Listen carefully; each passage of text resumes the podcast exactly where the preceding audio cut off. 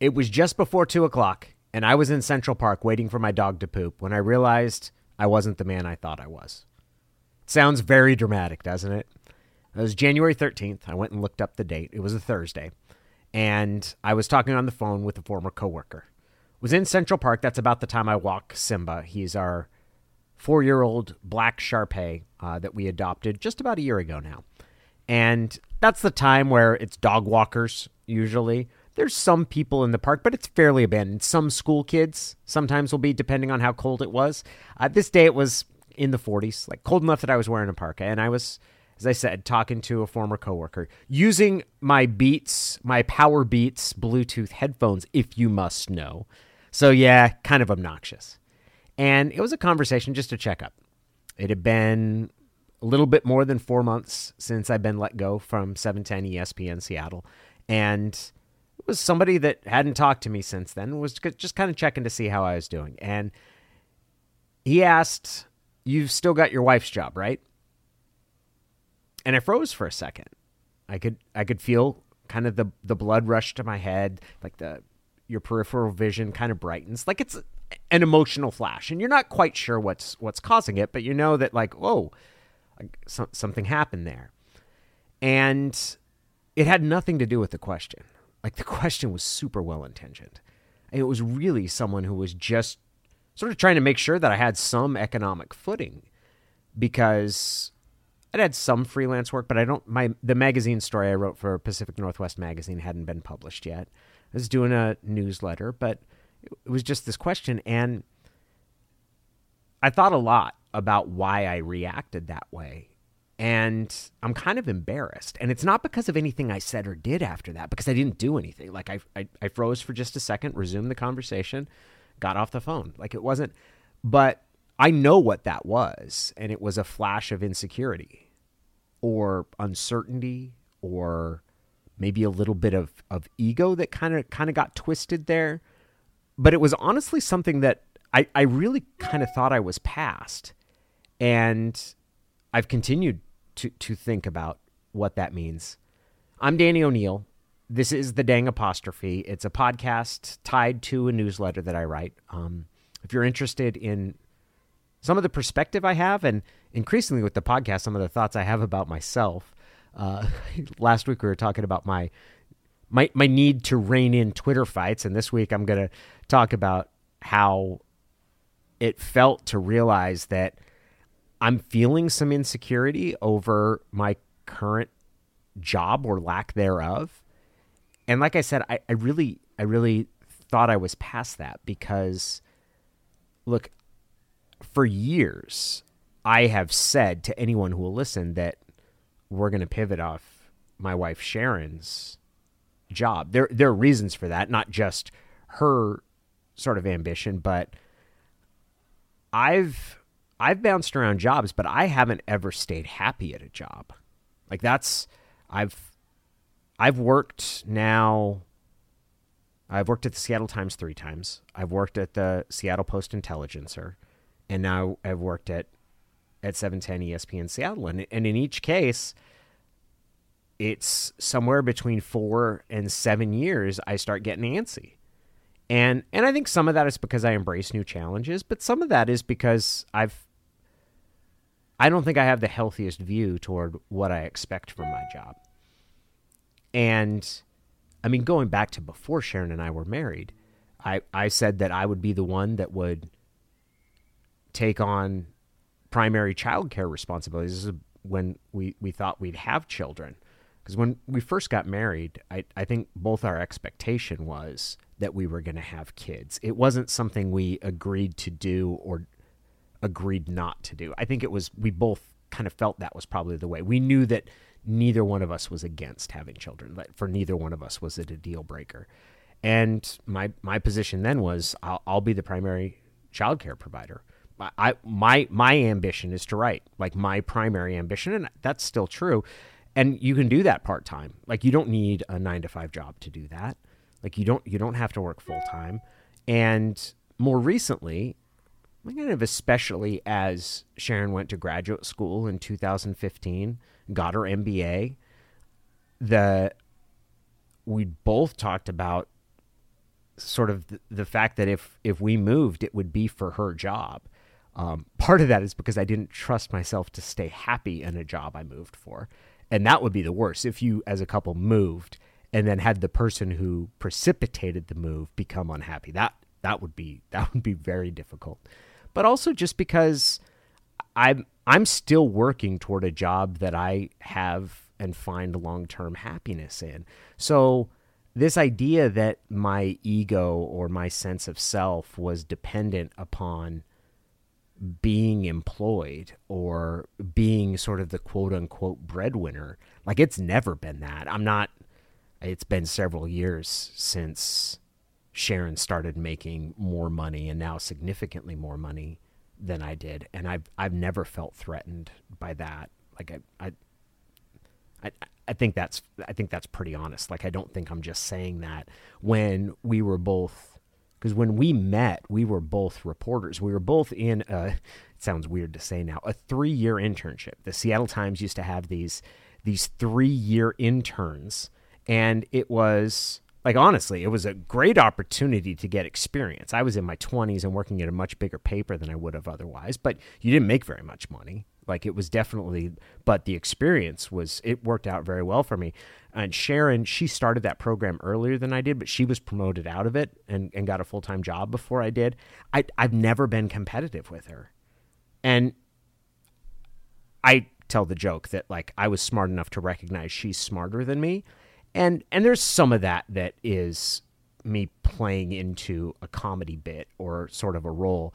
But I've never I've never felt that sort of I've never felt sort of my ego or my sense of self threatened by her intelligence, her accomplishments, her ambition, like none of those things. Like I really and and that that that part's true. It's one of the reasons that I feel so lucky to be partnered with her because I do think that that she she challenges me in in ways and that I don't feel threat. I it's it's it's it's one of the things that I admire most about her. And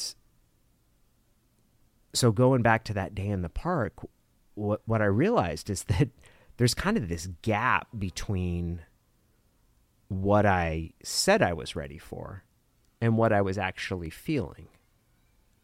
There's a gap between because when we moved to New York, and even let's go back a little bit before that, because when she was offered the job she was offered a job in New York, and when we talked about it, and sh- and decided to take it because I did have, and sh- she blatantly said like, "We won't move if you don't want to."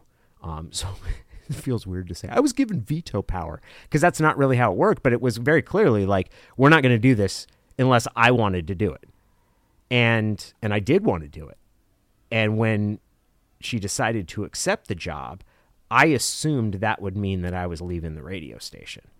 So this is the summer of 2019. I, I, I assumed that that was that meant that I was going to be departing, and I went in and talked to the my supervisors there, my direct supervisor, and then the person who was the station manager at that point, and pretty quickly in a day or two the possibility of me working remotely came up. But that was not something that we did not decide to move with the understanding that I was going to be able to continue to work for the radio station. She accepted the job, and my expectation was that I would be going to New York.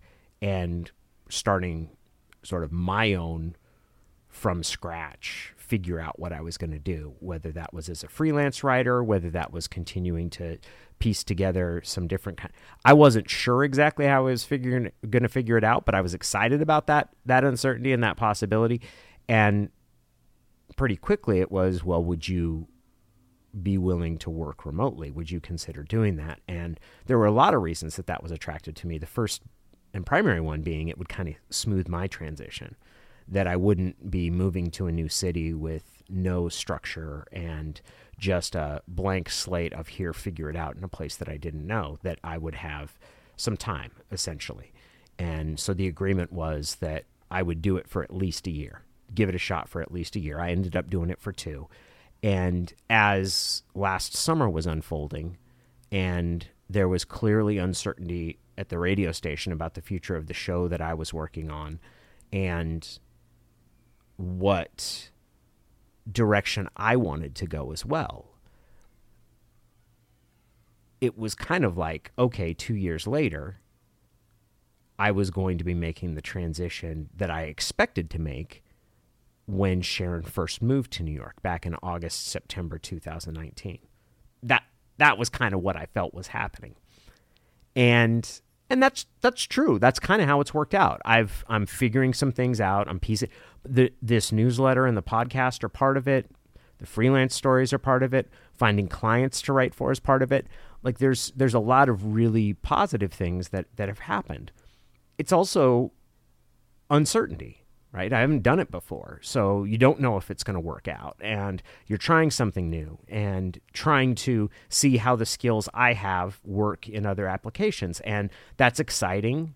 There's also some fear with that. And I've I've tried sort of through the past few months to keep very much in touch with the the uncertainty is an exciting part of this. Like it's not good and it's not bad. It just is. And we crave certainty as humans. Like we, though, this, this I guess I'm going to reference uh, Pema Chodron. She's a, a Buddhist nun, um, and she's written she's written a number of books. Uh, Things Fall Apart is a beautiful one.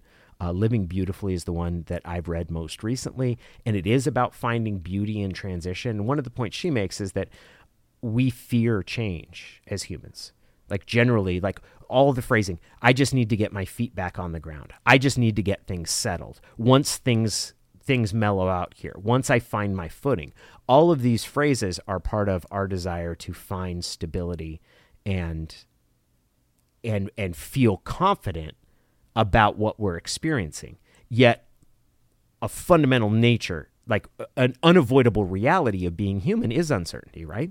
Like we're constantly dealt and and have to face changes we didn't anticipate. We're kind of constantly in a state of flux.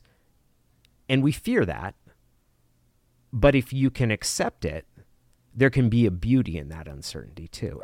I, I find this to be a very inspiring thought that so I could be afraid that this transition, I'm not going to be able to find consistent enough work, or I'm not a good enough writer to have people buy my work by the piece or left to my own devices i don't have the ambition or the inner drive to be able to consistently produce without a deadline. Like all of those things. Look those are those are fears. Those are possibilities.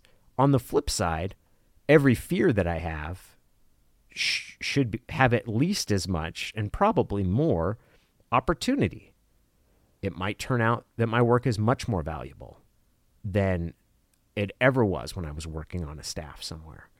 It might turn out like actually having control of the marketing of my work might open doors that I didn't think were there. The the fact that I don't have to write or discuss material that I'm expected to do because that's within my job, the fact that I get to determine my own subject matter might be more fulfilling for me than anything that I've ever done before. I might find happiness in this, which I haven't been able to maintain in other jobs that I've had. So that's been sort of one of the underlying challenges for me is to keep and embrace the the uncertainty that's there. What I was surprised at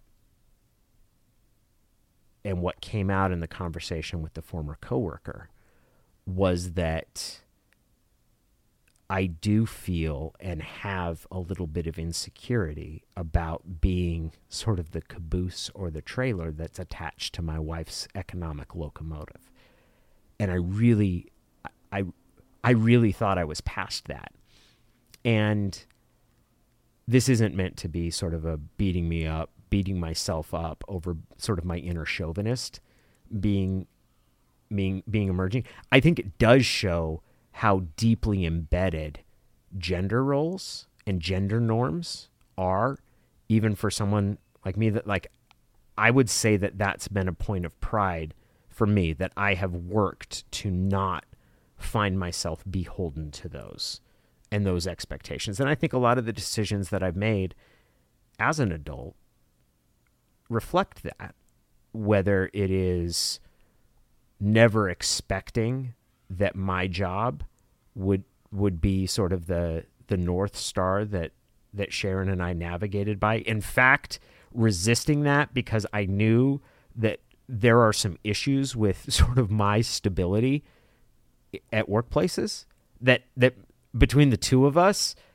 it's probably much better to navigate off of hers cuz she's more stable and I think has a healthier uh, understanding and and and balance of, of how she deals with work um like all of those things are points of pride for me. And to feel that moment of you've got your wife's job and there was just this i, I really i could feel my body just kind of like like i was uncomfortable. And is that because it's weird to be economically dependent? Like i'm my health insurance is covered by her job.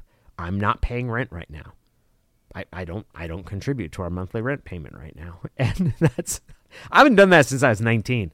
Like I have not. I rem, I remember the last month I didn't pay rent because I was living at home. Uh, my stepfather had had uh, he had kidney stones, and they were obviously incredibly painful. He was he was not a pleasant person to be around anyway. And so then he's like very physically uncomfortable. I remember there was one time he came home and you'd feel this sort of pall that would come over my siblings and I when he came in the door. Like it wasn't like there was a mood change. Like that that dude like he exerted like emotional weight. And he came in, kind of looked at us, and I looked back at him. I didn't say a word, and then he went upstairs. And I was like, that's whatever. And then my mom came down. My mom's just the sweetest lady. My mom comes down and she goes, "Don't you think you could you you could say hi to him?" And it's just like he didn't say hi to me. and she it's it's not fun it is funny it's not funny no it is funny because what she said to me is do you understand we're dealing with a health situation here that's uncomfortable for all of us so anything you could do like would be appreciated which is so sweet of my mom right and like in my head it was like i'm never living in this house again like i i've got to kiss his butt when he comes home because he doesn't feel good which is probably pretty acceptable for a 19 year old. So that was the last summer I lived at home. Like after that, I never came back. I never lived in that house again. Um, and that's the last time I didn't pay rent. So I'm not doing that right now. And and these are all none of this is surprising.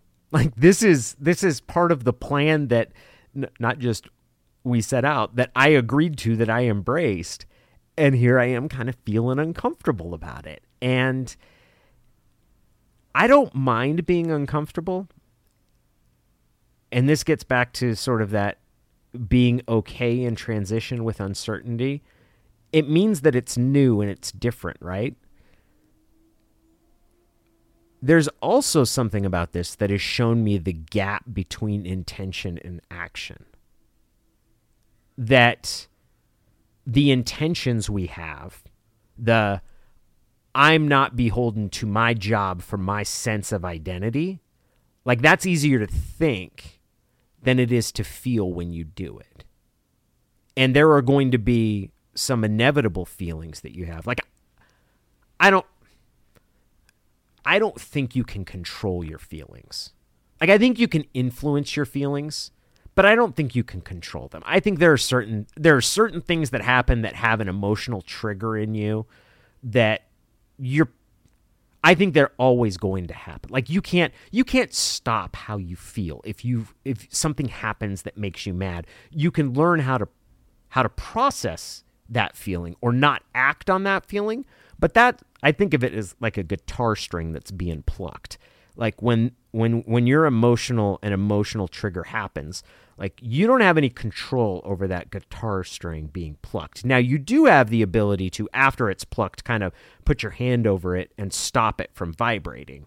Or I guess I don't know enough about guitar to carry this metaphor, so I'm just going to stop. Or you can just sit there and let it vibrate and make this big blaring sound, but you don't have that. So that whether it's male ego or just sort of that sense of adult responsibility. Like that question from that coworker plucked that guitar string. and and I felt it. Like I felt it in the moment. Like I I, I legitimately got Simba on the leash and you kind of felt this and I didn't act on it at all. But I've thought about it a lot. And that I that idea of there being this gap between who I thought I was or sort of the the principles that I believe I hold and whether my feelings as I go through this and it is it's unprecedented for me. Like I'm not going to sit here and oh my gosh there's so much anxiety because there's not. Like I'm really and people deal with really extreme financial stress all the time I am not dealing with extreme financial distress like I am in an incredibly like I have an incredible luxury, privilege, like all of those words that you wanted to like I've got some time to figure out exactly how this is going to work. And there's been some encouraging signs so far. There have been some things that are a little more unexpected. I thought it would be easier for me to get bylines with online publications than it has been. But these are all microscopic, like small items of of concern. Like by and large, like I am happy. I am excited by the the uncertainty. I'm having fun doing things. I don't know if this podcast is going to stay in this direction of basically me peering into my soul or my belly button, depending on how worthwhile you think my self pondering is. But but I'm enjoying experimenting with that. Like I I've found over the course, and this is primarily from my time on on radio, is that I think that's the way that I've made the strongest connections with people is a willingness to talk about either errors that I've made, uncertainties that I feel. I mean, all the different stuff, whether it's talking about me having depression and medicated for that or having a drinking problem, like all those sort of things. Like I I I feel being honest about those things is is a way it builds connection with people. I don't know if I want I want to continue doing that but I'm enjoying that process. And through that, there's some other moments where I'm kind of, I feel like I'm like, I feel like I crossed a line I didn't think was there, where I was like, oh, oh, turns out, turns out I do have a little bit of anxiety about not being the breadwinner and imagining what Sharon's coworkers think when they ask what her husband does. And he, she's like, Well, he's got a newsletter right now and he just got a bunch of stickers made for it. What's his newsletter called? It's called The Dang Apostrophe. Whoa. I have no idea what that means. Like there's there's a certain like I don't know how all of this is going to turn out. And I after thinking about sort of how do I feel about my feelings how do I feel about the fact I'm a little bit more insecure than I thought, or maybe have a little bit more ego or identity tied up into my job than I thought? I feel excited. I feel excited because this is a chance for me to live a life that is truer to my principles and to test out the things that I believe about myself and to see if if I am able to live by the beliefs that I think I hold and if that means that I need to do some things to sort of work on how I respond to some of those uncertainties or maybe it's just the process of actually doing it and thinking about it in a different in a different way and realizing that oh there is a gap between intention and action. And then wondering if like that that might be a reason like I'm a white male. I'm a white cis male in America. And I've said and raised my I believe that that that other groups, women, people of color, people of, of different sexual orientation, different gender, like all of those issues that I I have an incredible amount of privilege and making sure that I don't have more privilege or that other people's opportunities match up to mine might mean that white males get a little less of those latent advantages that have been baked into the system and it might feel like you're losing something and maybe it's easier to think I'm ready for a more equitable, egalitarian society than it is to feel like, oh, what about mine? Oh, well, I didn't think it was going to cost me my opportunity. Oh, well, I didn't I didn't think going here would be I just thought I'd go get another job or all of a sudden people would be lining up to have me write for them. It, there's a little uncertainty here. I don't know if that's going to I don't know if I like this. and an opportunity to to make sure that my actions match up to my beliefs. Started this by saying that I realized I wasn't the man I thought I was. And this is a chance to be that person. To have have my actions and and the things that I do actually attest in some ways, but that's not really the right word because it's it's putting some of those ideas into action and seeing how that feels. And I believe on the other side of this, I will have the sort of the energy and maybe the uh, feeling of accomplishment that you get when you do something you didn't know if you could do. When I switched to radio in 2013, I didn't know if I'd be good at it. There were a lot of people that thought I was not particularly good at it. And I didn't have ego wrapped up in that. Like there wasn't if if after a year they'd come to me and said, "We really appreciate everything you've done, but we got to go in a different direction here because it's just not working."